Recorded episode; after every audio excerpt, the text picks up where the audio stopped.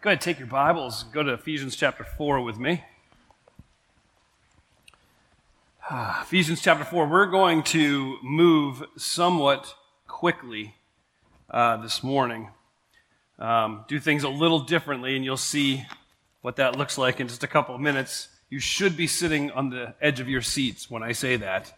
Your life is never going to be the same. Is that too big of a promise, you think? Oh, I think not.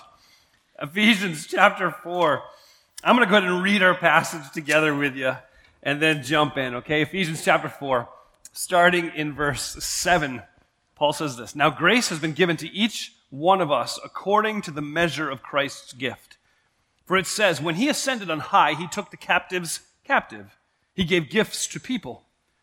But what does he ascended mean except that he also descended to the lower parts of the earth? The one who ascended is also the one who ascended far above all the heavens to fill all things. He himself gave some to be apostles, some prophets, some evangelists, some pastors and teachers, equipping the saints for the work of ministry, to build up the body of Christ until we all reach unity in the faith and in the knowledge of God's Son, growing into maturity with a stature measured by Christ's fullness.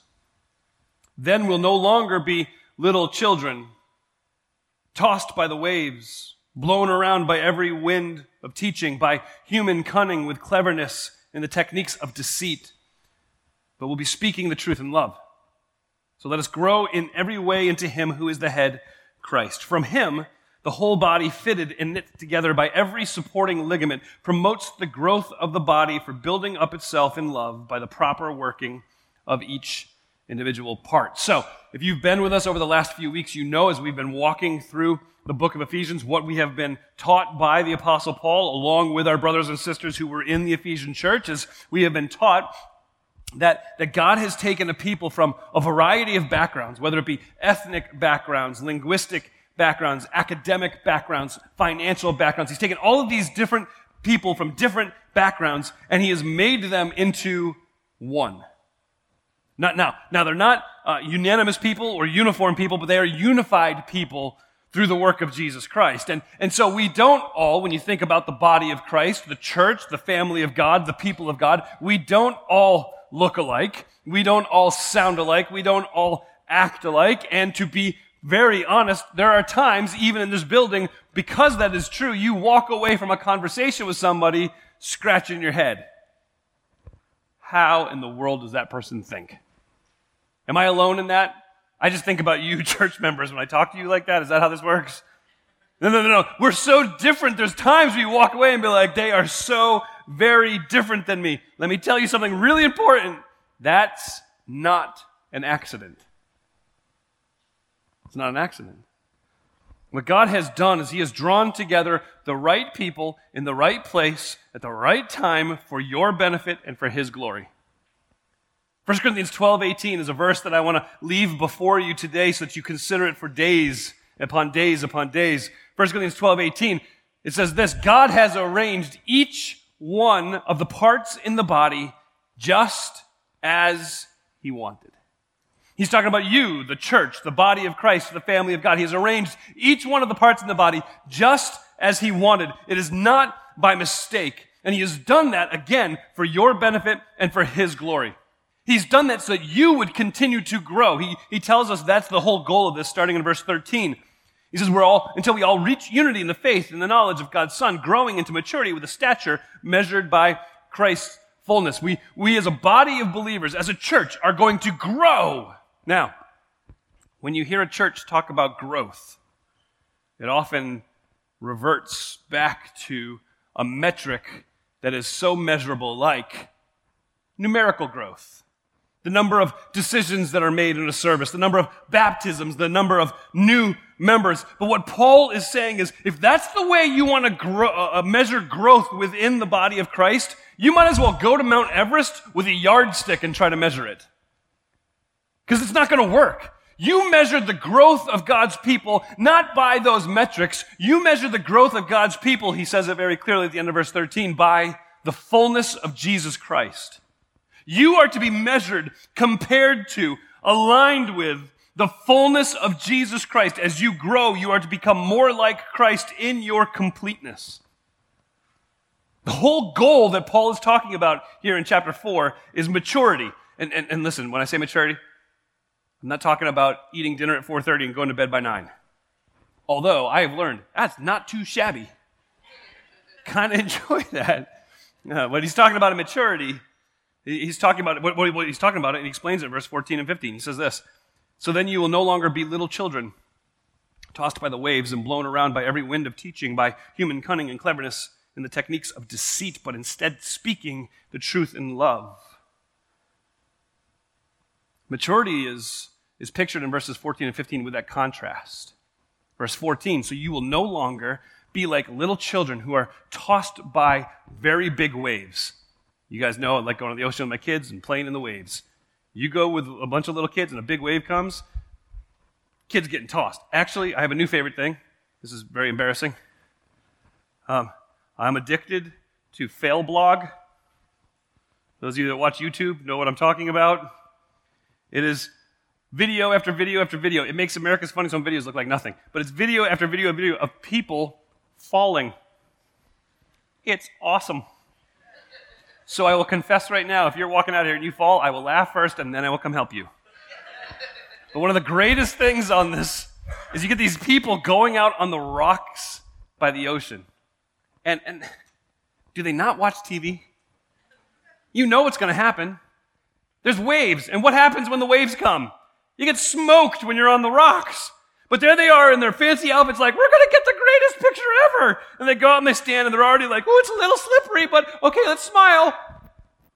And then behind them, you see this monster come and you're like, yes!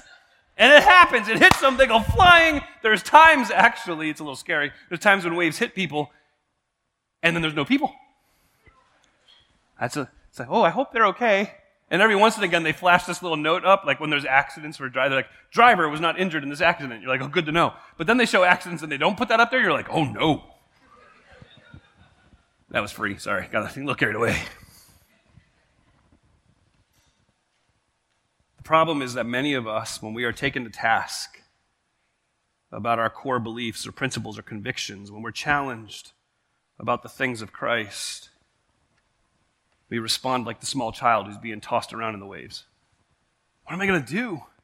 I don't know what to do. I mean, they're, they're saying some, some angry things about Christianity. They've attacked my foundation and they're being relentless. I don't even know where to begin. What am I going to do? And, and Paul says, no, no, no. That's immaturity. Maturity is when you are able to yield or, or, or field some of those attacks and you don't yield the truth and you speak truth while maintaining a love for the individual you are speaking to.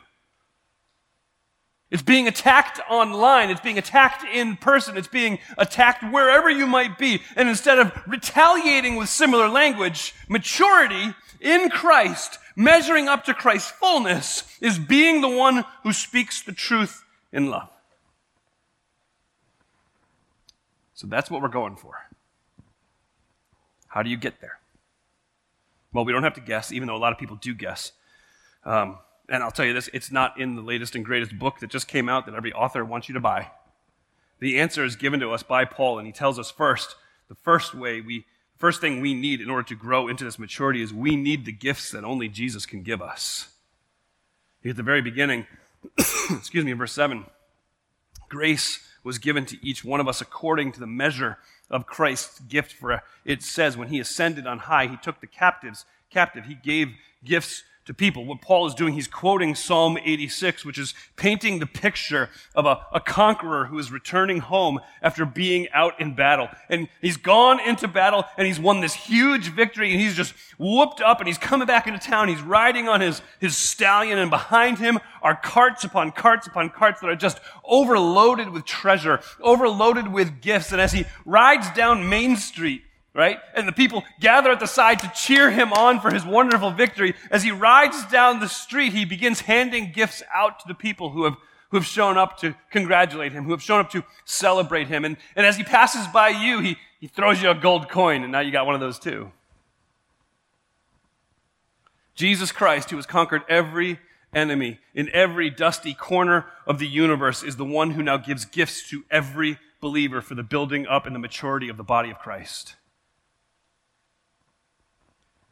He's not talking about, I'm giving you grace for salvation here. He's saying, I'm giving you grace, which is the ability to perform the task as assigned, to serve his people. And this is profoundly important for every single one of you to grasp today. The church is weaker if you don't offer the gifts that Jesus Christ has given to you to serve other people with it. Church is weaker. It all begins with Jesus. He won the victory on the cross. He declared the victory at the resurrection. And what he has done, and I love this phrase, he's taken the captives captive. You hear that? Take, I mean, you think he's rescued the captives. That's a different picture, right? You go into the place, you open the door, quick, run, everybody out. But here he says, no, he takes the captives captive. It's a little bit more aggressive than that. He goes into the room and he grabs you and he's like, you're mine now. Hey, if you're in Jesus Christ, that's what he's done for you.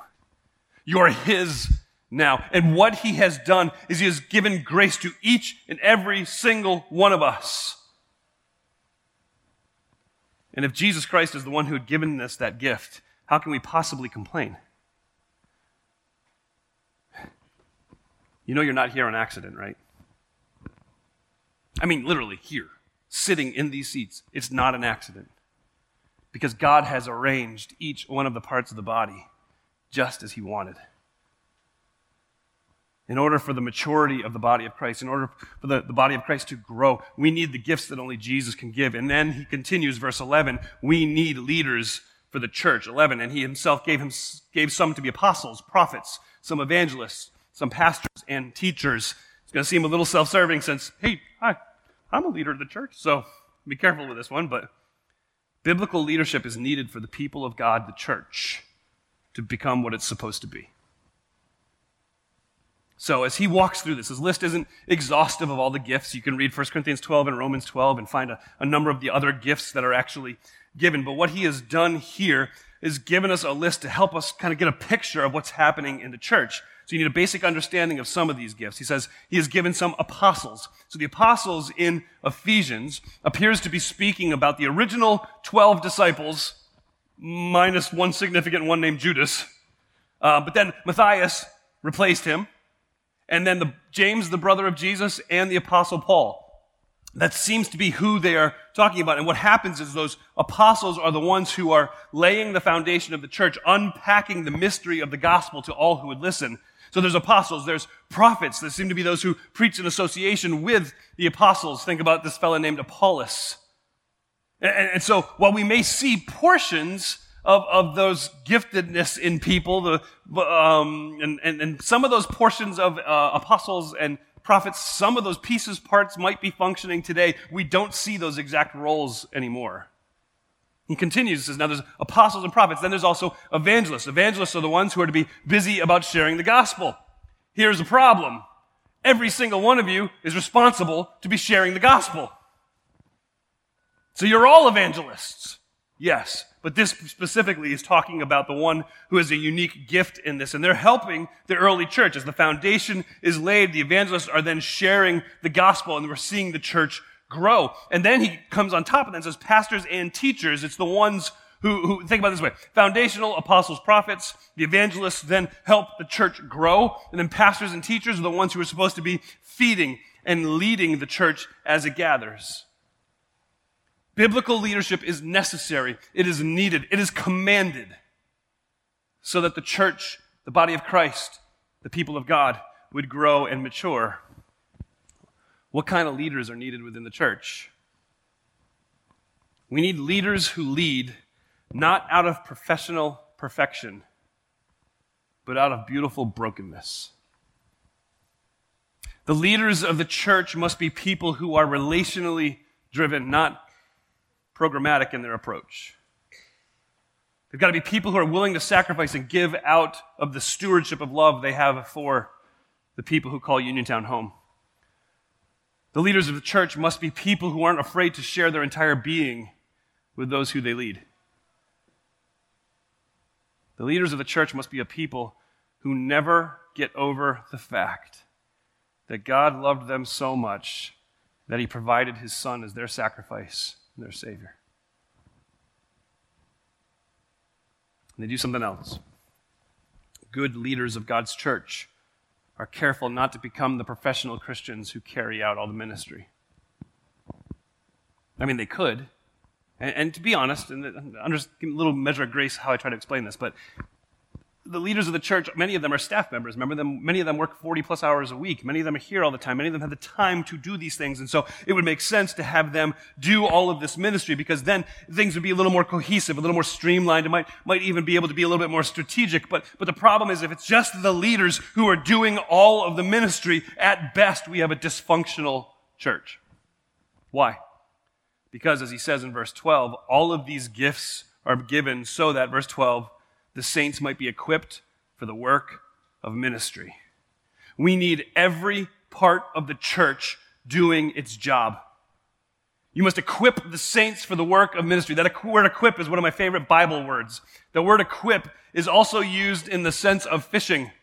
So fishermen would come back after being out on the, the water all day with their nets, and they would sit on the dock and they would pull their nets in and they would inspect their nets, and when they would find holes in their nets, they would sit down and they would mend the nets together so the fish wouldn't just swim through the next day they went fishing.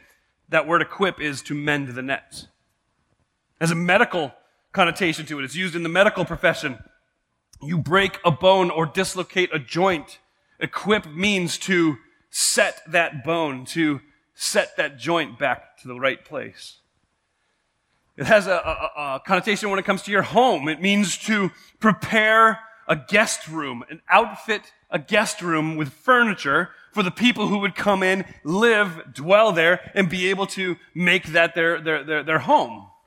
And so as we consider this word equip, what it means is the leaders of the church are responsible to prepare you for what is needed, to mend you back together where there's pieces that might be falling apart, and to send you back into the game fully furnished to accomplish what it is that God's called you to do. And what's the result? Paul says in verse 16, the church will build itself up in love by the proper working of each individual part. Every single one of us has received something for the benefit of the church. And when we use those abilities, we use those opportunities, and the church grows and the church matures. And, and, and, and Paul says when every individual part is working, every individual part is doing its job, then growth and maturity comes. But, but here comes a problem. A lot of us, a lot of us don't serve. A lot of us don't serve because, honestly, the, the response that we get oftentimes is, I just don't know what my gift is. So I, I find it remarkable that the Bible never tells us to figure out what our gift is. He just tells us to love one another, serve one another, encourage one another, outdo one another in showing honor. Now, please understand, uh, and, and I'm fully aware during our membership class, we, uh, we, we offer a spiritual gifts survey that might help you. And that's all fine and good. But what you need to understand is that, that you don't need introspection or self examination to come to an understanding of what your spiritual gift is. You are commanded to love, serve, help, encourage one another. And when you do those things, when you become active in those things, what you begin to see is how God has prepared you. What you need to understand is that God has placed you in this place, in His body, with intentionality, with purpose, and He's calling you to be busy about serving. And it doesn't matter what that looks like. It could look like a million different things. What's He called you to do? Pray with people. Read the Bible with people. Open the door for people. Make coffee for people. Serve in children's ministry. Serve in teenage ministry. Do a Bible study. I, I, it can be a bazillion different things. But as you serve, as you do the work, as you get involved, the body is stronger for it. So, what would lead us to ask this question? If we're not as strong or mature as we're supposed to be as the body, what's keeping us from that goal? There's three options. One of them is a definitely no. Right? So, if there's three things we need, so, so here, let me say this. The first option is this Jesus didn't give us the gifts we actually need. Wrong answer. Everybody heard me say that, right? Wrong answer. Jesus upheld his end of the deal.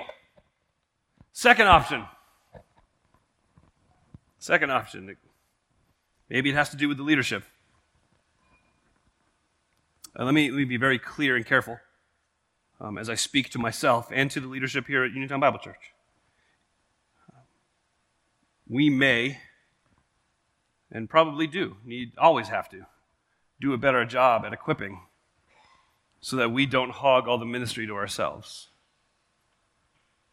Um, we've got to do better.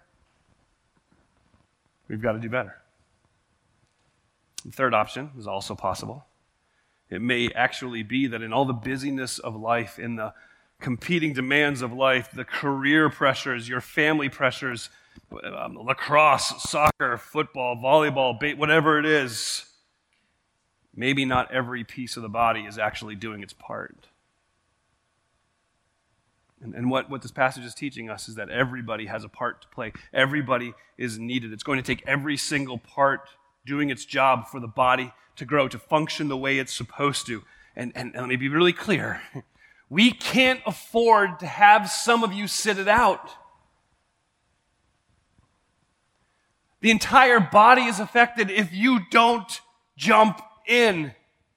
God has you here for a purpose, and we will never grow to where we're supposed to be. We'll never grow to maturity if you sit it out. So, what I want to do this morning, again, like I said, we're going to do something a little different. Um, I have a, uh, the band is going to come on up, and then uh, a couple of the fellows are going to give me a hand with something. And, and I want to show you a picture. So, come on. Band. Band. All right, I got this.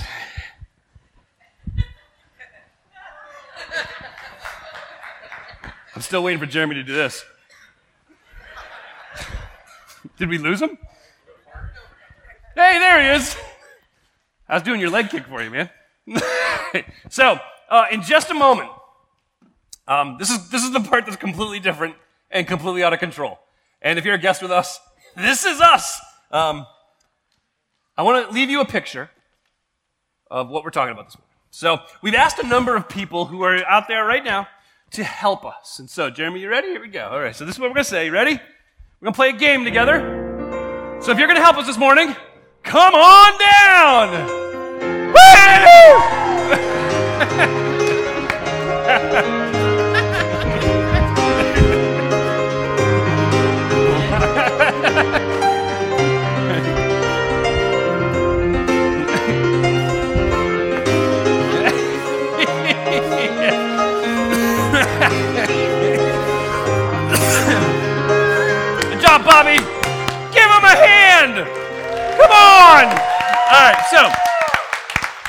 let me, explain to you what's about to happen. See, every single person that is up here right now has been given the piece of a puzzle.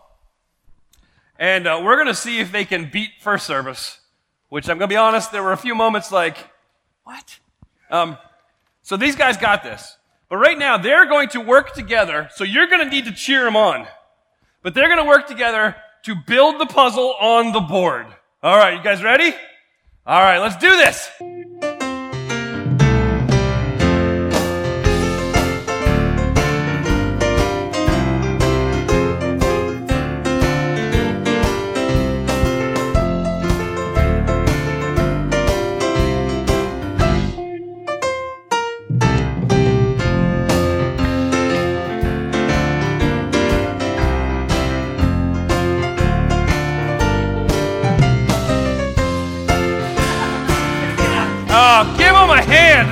First service. Nice. Uh, all right, you guys go back to your seats. Thank you for your help. Go ahead back. We're going to talk for a second. They're amazing. And you know how a puzzle works, right? You get the piece and you're like, where does this one go? And you got to compare it to other pieces and try to line it up and all that stuff. So they did a really good job. There's a small problem. we're, we're, missing two pieces, actually. Um, this one's got half of Lenny's face. Yeah, so we're missing two. So the problem is this Two people didn't play. Why don't you? Would you play, please? Boo! So what happens? Yeah, just make sure you put his head on straight this time. Close. Not even close. That's all right. Here's the problem. You play and you play and you play and you have your piece and you're like, where's it go? I'm not sure where to put it. I'm trying to figure it out. And you work and you work and you work. And then, unfortunately, one person decides not to show up. Or, or worse, one person's like, yeah, nope. It doesn't matter how hard they work. Without this piece, they're never going to finish the puzzle. See, what, what it's supposed to look like is everybody doing their part.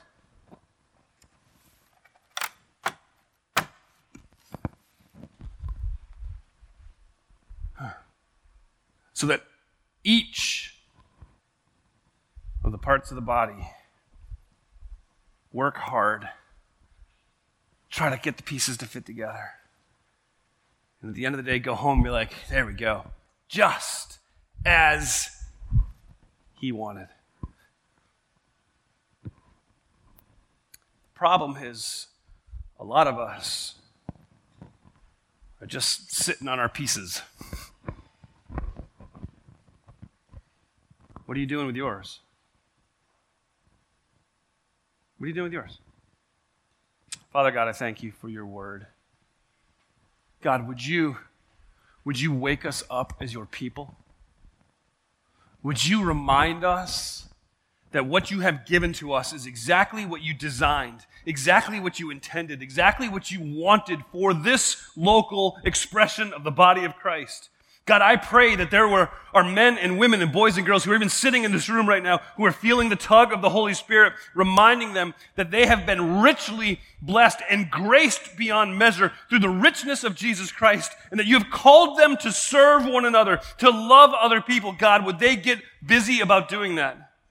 God, I ask, I beg, and I pray that you would take Uniontown Bible Church and you would make it the healthiest, the strongest, the most faithful and obedient church that we can possibly be.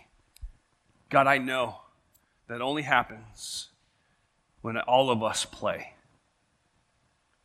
So, Father, help us to get in the game. For it's in Christ's precious name I pray. Amen. I love you guys this morning as you leave. Try to find other puzzle pieces and stack some chairs.